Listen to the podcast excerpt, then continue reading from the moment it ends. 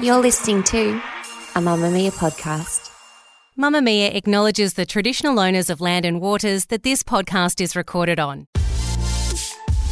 Mamamia subscribers, you've been asking and we've been listening. Now you can get all of your exclusive subscriber audio on Apple Podcasts. That includes everything from bonus episodes of your favourite pods to exclusive segments to all of our audio series.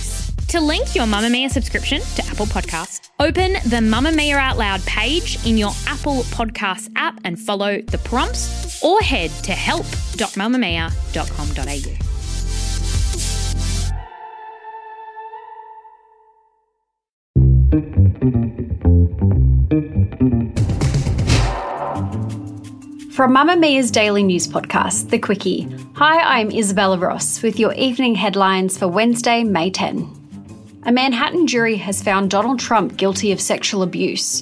The jury ruled that Trump sexually abused magazine writer E. Jean Carroll in the 1990s and then defamed her by branding her a liar. Carroll was awarded $5 million US in damages. Because it was a civil case, Trump faces no criminal consequences nor the threat of prison. The former US president will appeal, his lawyer said. A mother of four has been found after being lost in the North Queensland bush for over a week.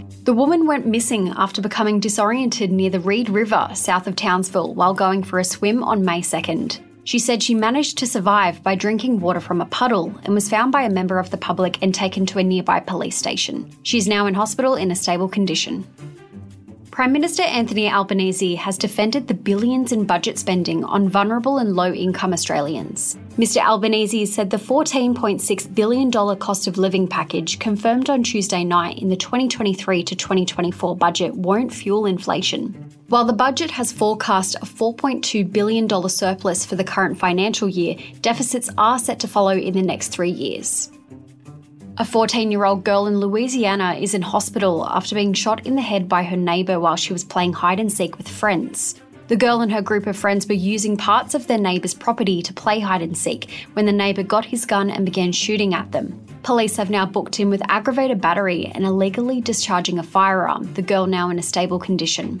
The shooting adds to a recent string of gun attacks across the US, impacting young people engaging in innocuous activities. Lastly, Coles has promised to phase out soft plastic shopping bags in store and online by the end of next month. The supermarket chain says its remaining supply of soft plastic bags will be run down in the coming weeks and it will cease to sell them by the end of June.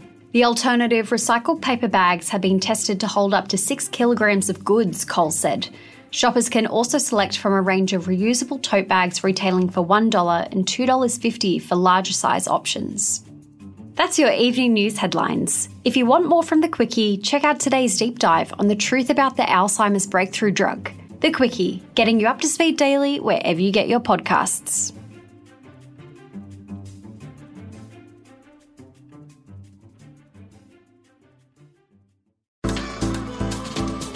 Move by Mamamia is the exercise app for anybody, anywhere.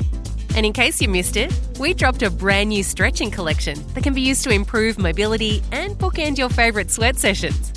Mamamia subscribers get unlimited access to Move, and we drop new workouts every single week.